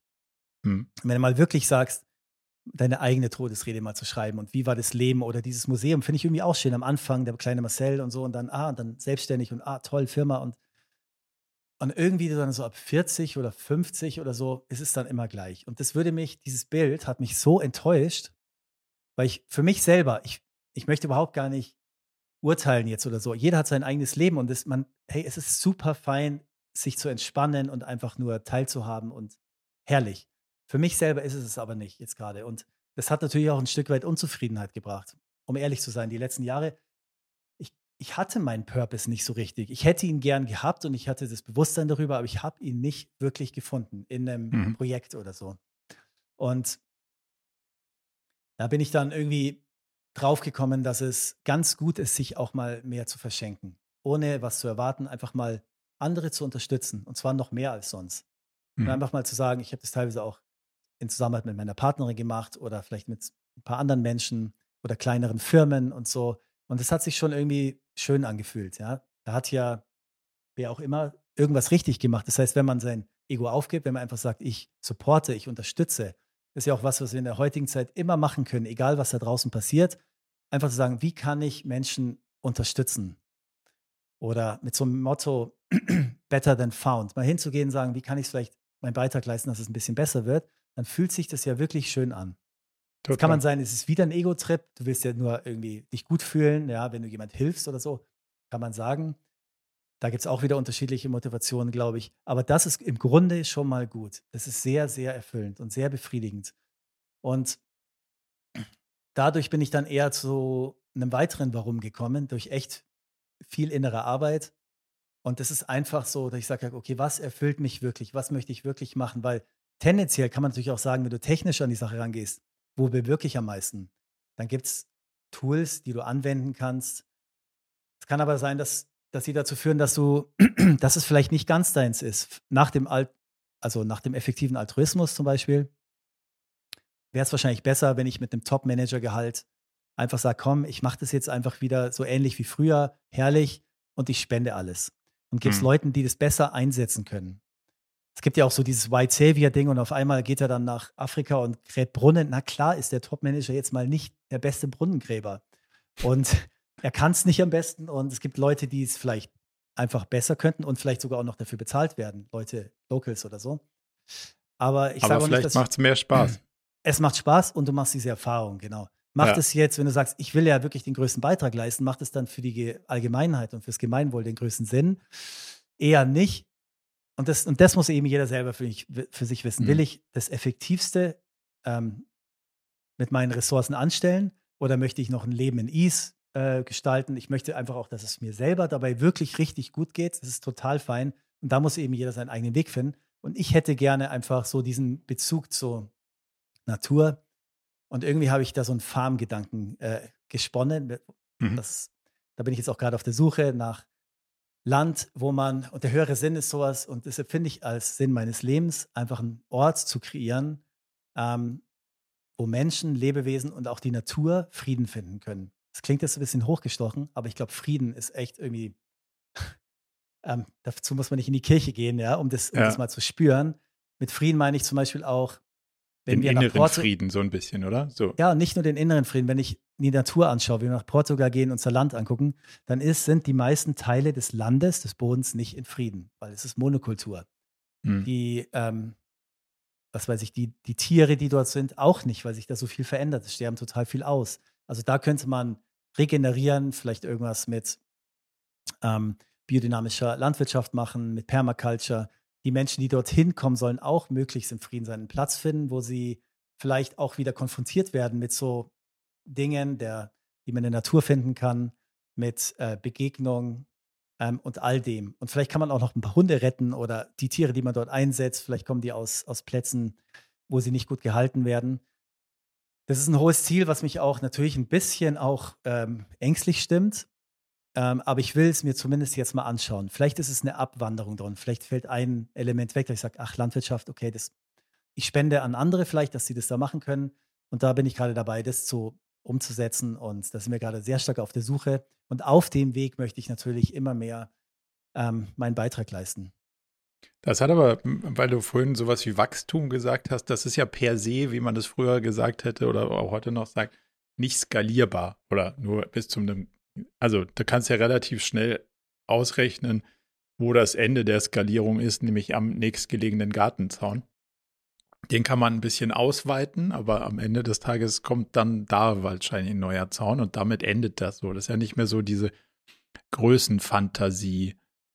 Hast du die für dich aufgeräumt? Hast du die immer noch und sagst, vielleicht habe ich die woanders hin verräumt oder findest du die fand, oder findest du die jetzt sozusagen nicht mehr gut, dass du sie früher hattest und guckst du ein bisschen sogar negativ drauf? Oder ist das einfach jetzt für dich eine andere Lebensphase und damit ist das jetzt so fein und früher war skalierbar fein und das hat alles seine Berechtigung? Ja, ist eine gute Frage. Skalierbarkeit kann sich ja unterschiedlich definieren, finde ich. Ich gucke auf jeden Fall voller Dankbarkeit auf die Zeit zurück, die ich hatte. Die war super gut, super wichtig für mich. Da kamen super viele Erkenntnisse und ähm, hat, glaube ich, hat auch einen Beitrag geleistet und es war notwendig, ja, diese, diese Phase und die war auch wunderbar und ich bin super dankbar dafür. Jetzt durfte ich mich glücklicherweise vielleicht einfach ein bisschen weiterentwickeln, auch geistig. Ähm, und ist die Frage, was ist skalierbar? Ist es immer sofort sichtbar? Wenn du zum Beispiel viele, viele Samen setzt, irgendwo pflanzt, ähm, die und dafür sorgst, dass da viel Sonne in Anführungsstrichen und auch Wasser ähm, gegossen wird, dann fängt es an zu wachsen. Und es kann natürlich auch sein, wenn du irgendwie einen Platz kreierst, wo vielleicht ähm, gewisse, gewisse Art von Bewusstsein oder eine Art von Kommunikation oder eine Art von gegenseitiger Umgang, ähm, sei es mit Menschen, mit Tieren oder mit der Natur, gefördert wird, kann das ja auch skalierbar sein, weil vielleicht mhm. jeder ein bisschen was mit nach Hause nimmt und vielleicht nicht direkt danach umsetzt, aber vielleicht noch zehn Jahre denke ich, ja, irgendwie war das ja irgendwie, irgendwas hat mich da vielleicht berührt. Und ich glaube, dass, dass das schon einen echten Beitrag leisten kann. Ähm, ich will mich natürlich aber auch jetzt, sage ich jetzt mal, ganz nach dem Motto erreichbare Ziele stecken. Ich hätte ja. schon Lust, da nochmal so ein richtiges Projekt zu haben. Ich bin ganz gespannt. Wir tun gerade wirklich viel dafür, dass es vielleicht klappt. Und, ähm, und da möchte ich einfach mal an dem Punkt starten und genau wie ich es mit Planet Sports auch gemacht habe und dann wirklich Schritt für Schritt jeden Tag weiterzugehen, die Augen offen zu halten, Menschen zusammenzuführen, die vielleicht auch ihren Beitrag leisten wollen oder vielleicht auch, natürlich, es gibt super viele Leute, die haben Wissen, auf das ich keinen Zugriff hat, die mit ins Boot zu nehmen und mal gucken, was sich daraus ergibt. Ich meine, ähm, man kann dann auch, wenn man Einkommen generiert, kann man natürlich auch wieder davon einen großen Teil spenden. Das machen wir gerade mit unserem Online-Yoga-Studio, was ich mit meiner Partnerin zusammen betreibe.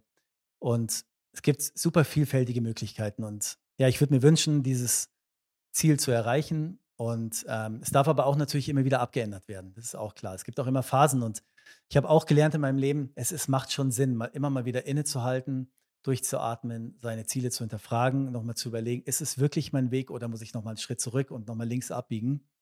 Weil in der, auf dem Weg, wo ich mich dann gerade befinde, krieg, kriegt man ja meistens Bestätigung, weil das halt irgendwie mhm. das Panel ist ja. oder das Umfeld.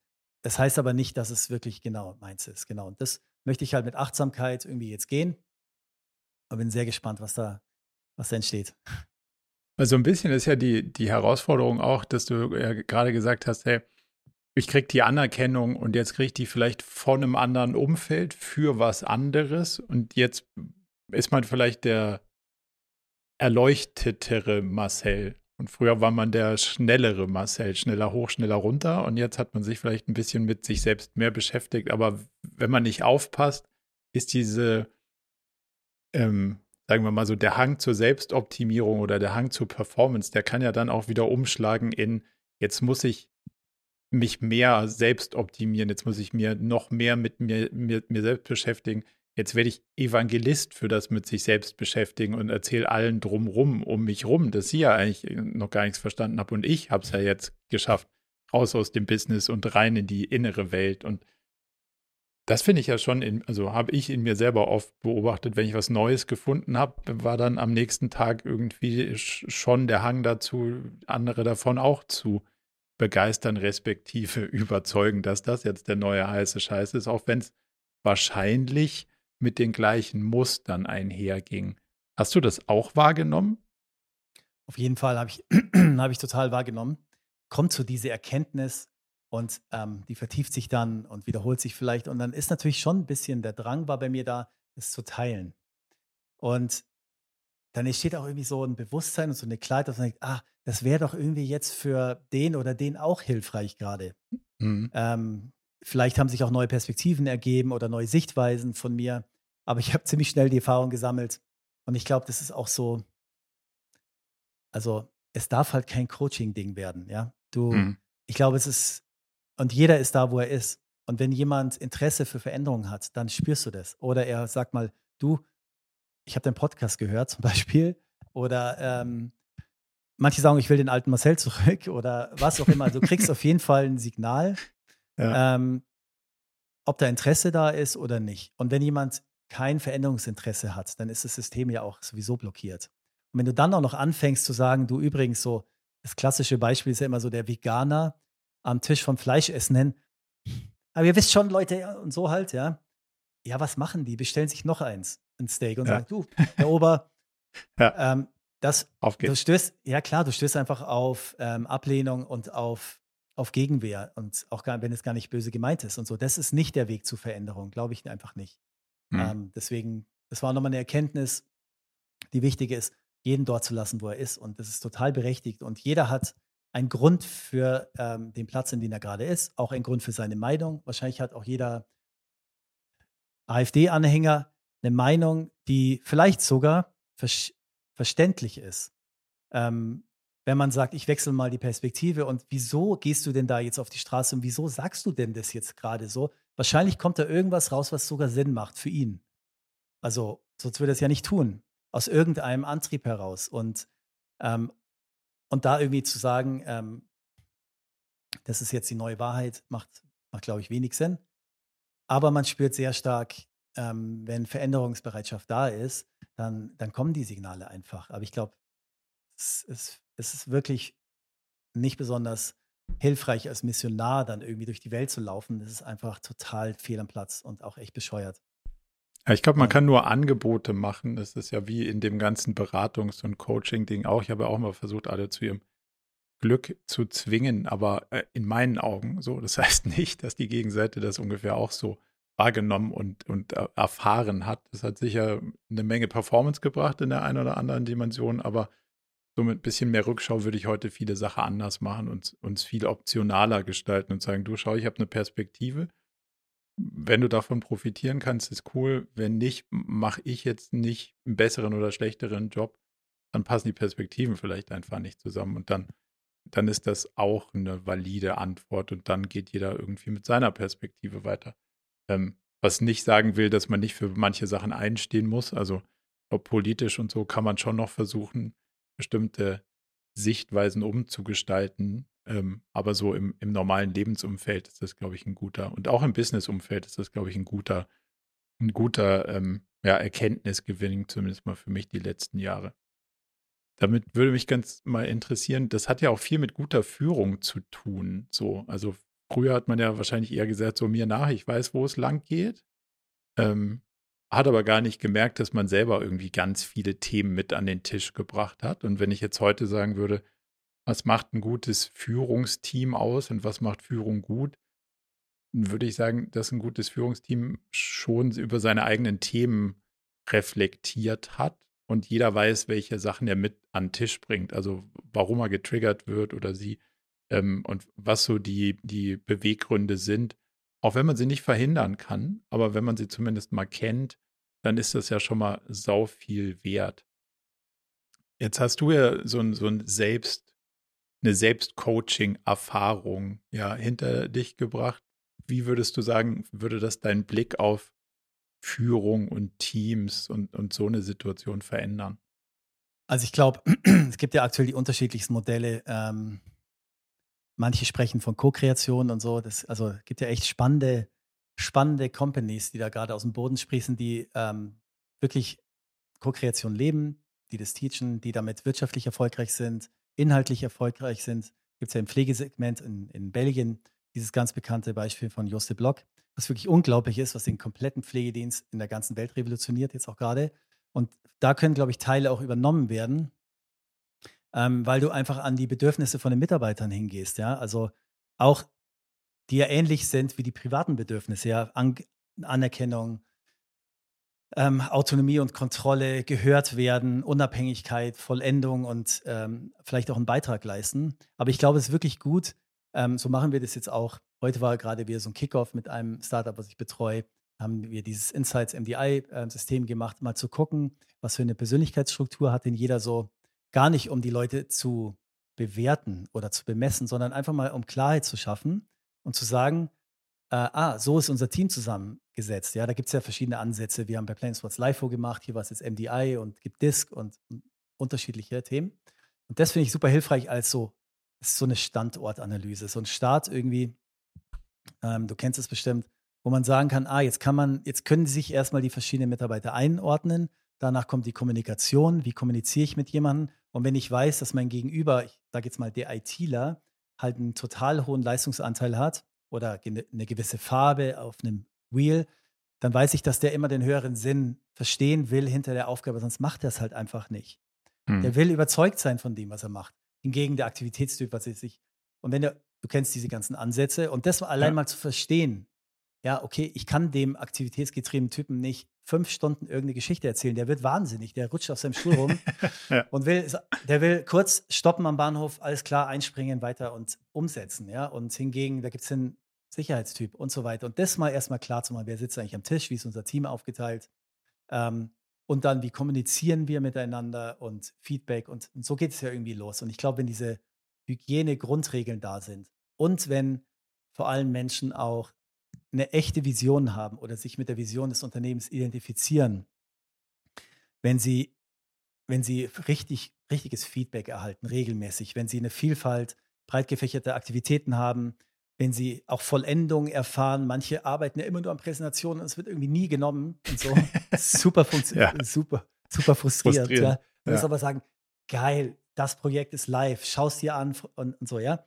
Oder auch Unabhängigkeit, also Selbstgestaltung der Arbeit und vor allem auch Anerkennung. Also es gibt einfach so einige Faktoren, die unbedingt eingehalten werden müssen, glaube ich, damit jemand zufrieden ist. Und dann gibt es noch dieses höhere Ziel, einfach zu sagen, ich weiß, wofür ich jeden ähm, Morgen aufstehe. Wir hatten irgendwie mal von so einem Münchner Filmemacher die Stille Revolution angeguckt. Ähm, vielleicht hast du den auch schon mal gesehen. Fand ich irgendwie nee. ganz gut gemacht. Also ist echt ganz, wirklich sehenswert, kann man sich angucken von einer sehr stark ähm, performancegetriebenen Firma zu einer werteorientierten Firma. Natürlich sind erstmal die ganzen Vorgesetzten abgehauen, wo, wo der Gründer gesagt hat, ich mache das jetzt anders. Da war auch Ansehen Grün dabei und ähm, war echt interessant. Und ähm, die Mitarbeiter wussten nach diesem Prozess, nach ein, zwei Jahren wirklich, wofür sie aufstehen und wofür sie in die Arbeit gehen. Und ähm, das wurde richtig klar durch die Arbeit, die sie gemacht haben, weil dahinter auch noch ein Beitrag ähm, geknüpft war, ein sozialer Beitrag. Den haben sie aber selbst auch gespürt, weil sie in diesen Projekten mitgearbeitet haben, teilweise, was weiß ich, in anderen Ländern oder auch teilweise lokal. Und man wusste wirklich, wenn wir unsere Ziele erreichen, dann erreichen wir auch, dass es anderen Menschen und Lebewesen vielleicht gut geht. Das ist oftmals halt so sehr, sehr hilfreich und sorgt für eine hohe Zufriedenheit und Motivation. Das ist, würde ich, würde ich auf jeden Fall genau so unterstreichen. Also das, das Purpose-Thema löst sich nicht an der PowerPoint-Front, sondern das löst sich dann, wenn man es wirklich spürt und sagt, dass das ist was, was mich wirklich wohin zieht und damit kann ich was anfangen und das motiviert mich auch und deswegen mache ich es auch gerne. Wenn man sich jetzt so ein bisschen für die Reise, die du angefangen hast zu beschreiben, die ist ja viel tiefer gehend und viel vielschichtiger. Da könnten wir jetzt noch, ähm, noch, noch mehrere Stunden uns mit auseinandersetzen. Wenn man sich, wenn man sich davon so ein bisschen angesprochen fühlt, wo würdest du sagen, ist ein guter, ist ein guter Einstiegspunkt, um jetzt nicht ähm, jedem zweiten, der Instagram bedienen kann und jetzt Life-Coach-Accounts äh, erstellt, da so ein bisschen zu folgen. So, wo würdest du sagen, ist ein, ist ein guter, fundierter Einstiegspunkt, sowas mal zu machen, wenn man sagt, mehr Selbstreflexion, mehr, mehr die Innenschau? Gibt es irgendwelche Programme oder, oder äh, Bücher oder Companies, wo du, wo du sagen würdest, das ist ein guter erster Schritt? Also, wenn man, ja, wenn man Lust hat, in diese Welt einzutauchen, glaube ich, darf man sich erstmal, ähm, am besten wendet man sich, glaube ich, mal an jemanden äh, irgendwie im Umfeld, der da vielleicht schon ein bisschen Erfahrung hat und mit dem man sich erstmal austauschen kann, würde ich sagen. Um mal erstmal für sich zu hinterfragen, was, also was kann ich mir für mich vorstellen, weil ich meine, wir kennen alle diese Instagram ähm, Performance-Apps, wo die Coaches dann irgendwie wenn du genug hast mit deinem bisherigen Leben, wenn dein Kleid dir zu eng geworden ist, wenn du ein glückliches und erfülltes Leben führen willst, Punkt, Punkt, Punkt, ja. Ja. Boah, krass. Und dann fängst du an, 5am Club und dann liest du die ganzen Bücher und Biohacking und Ja. dann stehst du um 4.30 Uhr auf, machst 15 Minuten erstmal Dankbarkeitspraxis, Meditation, Journaling, gehst ins Gym und, da, und so weiter, ja. Das kann dann ja total in, unter Stress versetzen. Wahnsinn. Ja, total. Das nervt einfach nur.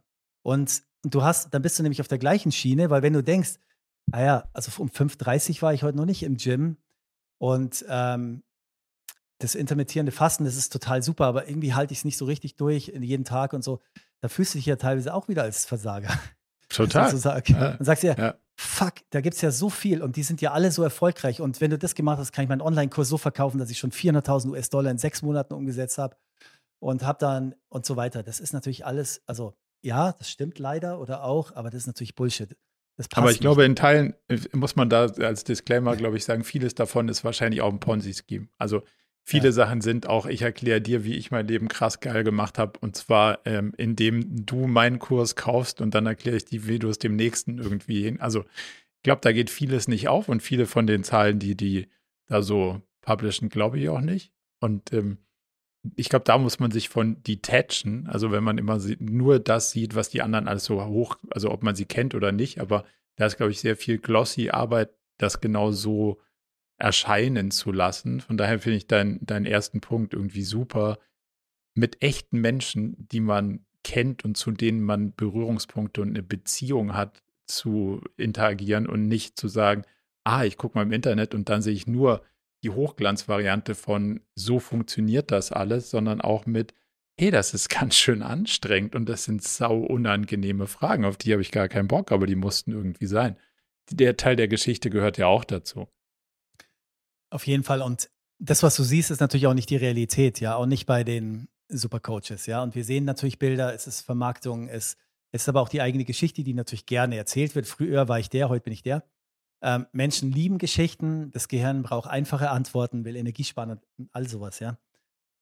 Und also das wäre jetzt auch der Tipp zu sagen, also für manche scheint es gut zu sein, ja. Wenn jetzt der WHU-Superperformer, der bei McKinsey Partner werden will, wenn er sagen will, ja, ich will den Weg aber auch über den inneren Weg gehen und mein Ding ist es, 430, 515, 545, dann ist es cool, weil dadurch hat er sich schon mal mehr angeeignet und mehr Hm. Wissen angereichert und baut Bewusstsein auf und so. Das heißt nicht, dass es schlecht ist. Jeder muss seinen passenden Weg finden und ähm, kleine erreichbare Ziele setzen und, ähm, und wirklich überlegen, was hat für mich jetzt die höchste Attraktivität? Was kann ich wirklich, also da geht es ja auch wieder um Habits und so, dazu kann man ja auch tausend Kurse machen.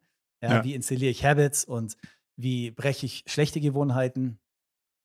Ähm, erstmal super kleine Ziele setzen. Ja, wenn du sagen willst, ich will fitter werden, macht es halt Sinn, jeden Tag fünf Liegestütze zu machen, nicht zu sagen, ich will in einem Jahr 100 machen.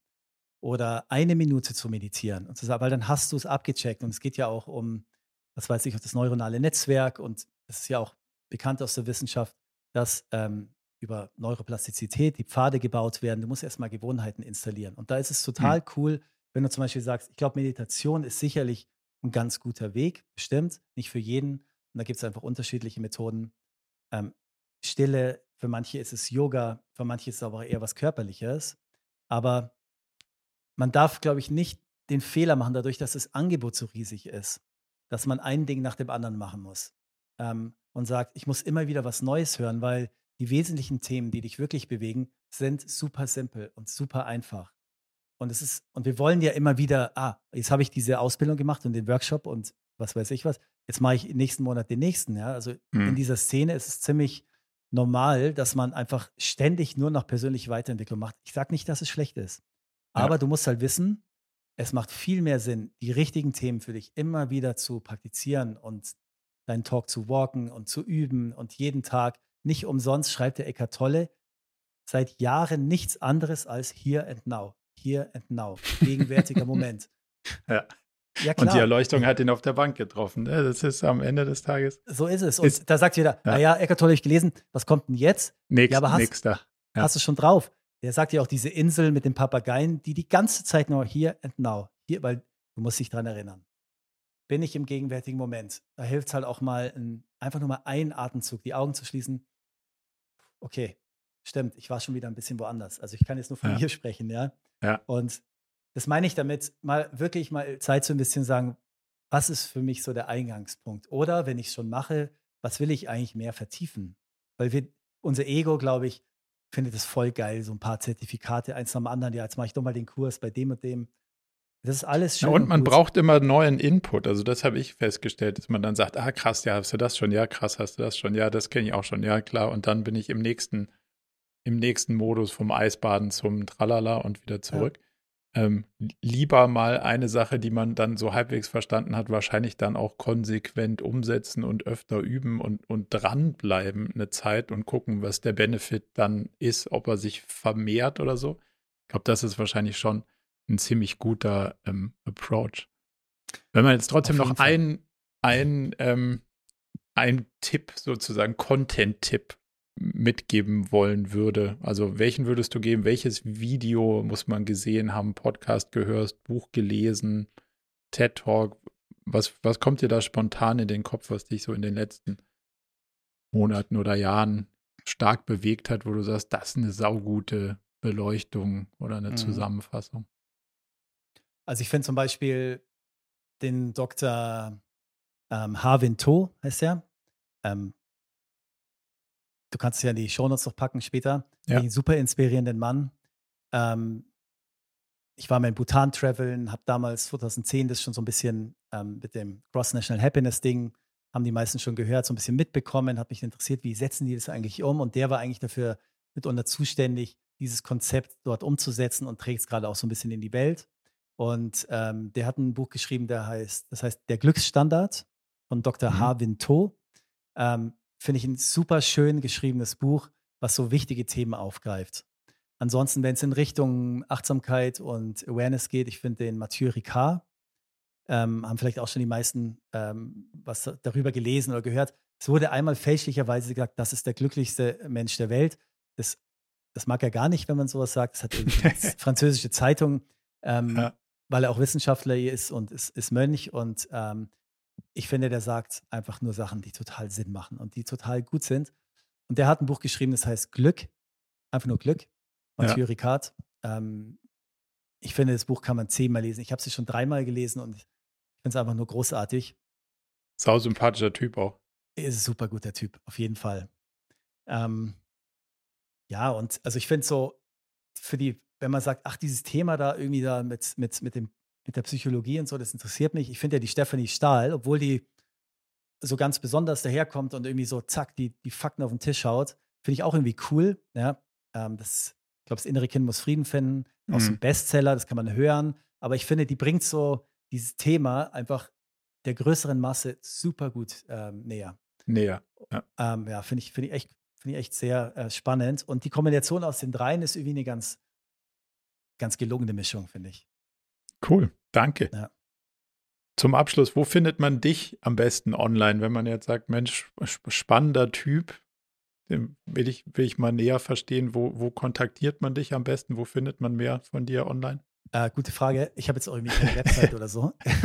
Also ich habe mich damals mit Planet Sports habe ich, glaube ich, meinen Instagram-Account 2010 angelegt. Sieht man auch, Ja. da habe ich mal ein Bild von meinem Hund gepostet und seitdem nicht mehr. Und deswegen, aber es gibt jetzt einen zweiten Post von vorletzter Woche.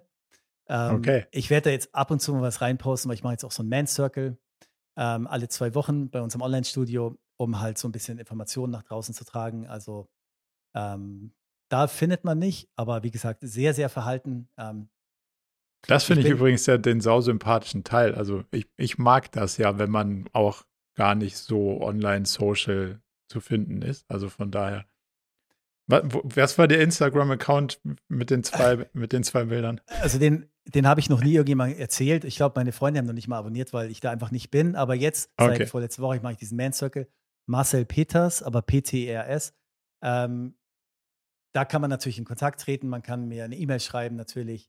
Ähm, man kann auf unser Online-Yoga-Studio gehen. Ähm, Rose of Fire heißt es. Ähm, genau, da trete ich dann auch auf und mache so diesen Man Circle-Part. Da könnte man auch in Kontakt treten. Okay, das verli das verlinken wir einfach, falls jemand Genau. mehr davon Ja. wissen will oder vielleicht sogar mit dir mal so, so Ja. einen Circle teilen mag. Auf jeden Fall. Marcel, das war eine ganz, ganz spannende Reise durch unterschiedliche Lebensbereiche. Ähm, wie gesagt, ich hätte noch ganz viele mehr Fragen mehr auf der, auf der Liste, aber ich glaube, für den, für den Moment haben wir es ganz gut beleuchtet. Und ich will dich in deinen äh, wohlverdienten Feierabend entlassen. Von daher an der Stelle schon mal vielen, vielen Dank für die erste Runde. Ich hoffe, es hat dir auch ein bisschen Spaß gemacht. Ja, hat super Spaß gemacht, Marco.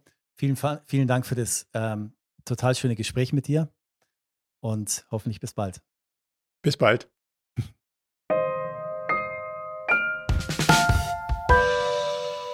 Zum Abschluss noch ein kleiner Hinweis in eigener Sache. Wir haben ja nicht nur diesen spannenden Podcast, sondern auch einen Newsletter, bei dem wir uns versuchen, so aus unterschiedlichen Perspektiven dem Thema zu widmen, wie man eigentlich sein Leben und ein Unternehmen heute so wirklich führen kann und soll. Von daher gibt es da einmal im Monat ähm, ganz spannende Perspektiven und natürlich kriegt ihr über den Weg auch immer mit, welche neuen Podcast-Episoden stattfinden, welche Events wir vielleicht online haben und viele andere Sachen. Von daher meldet euch am besten gleich zur Mailingliste an unter murakami.com/newsletter.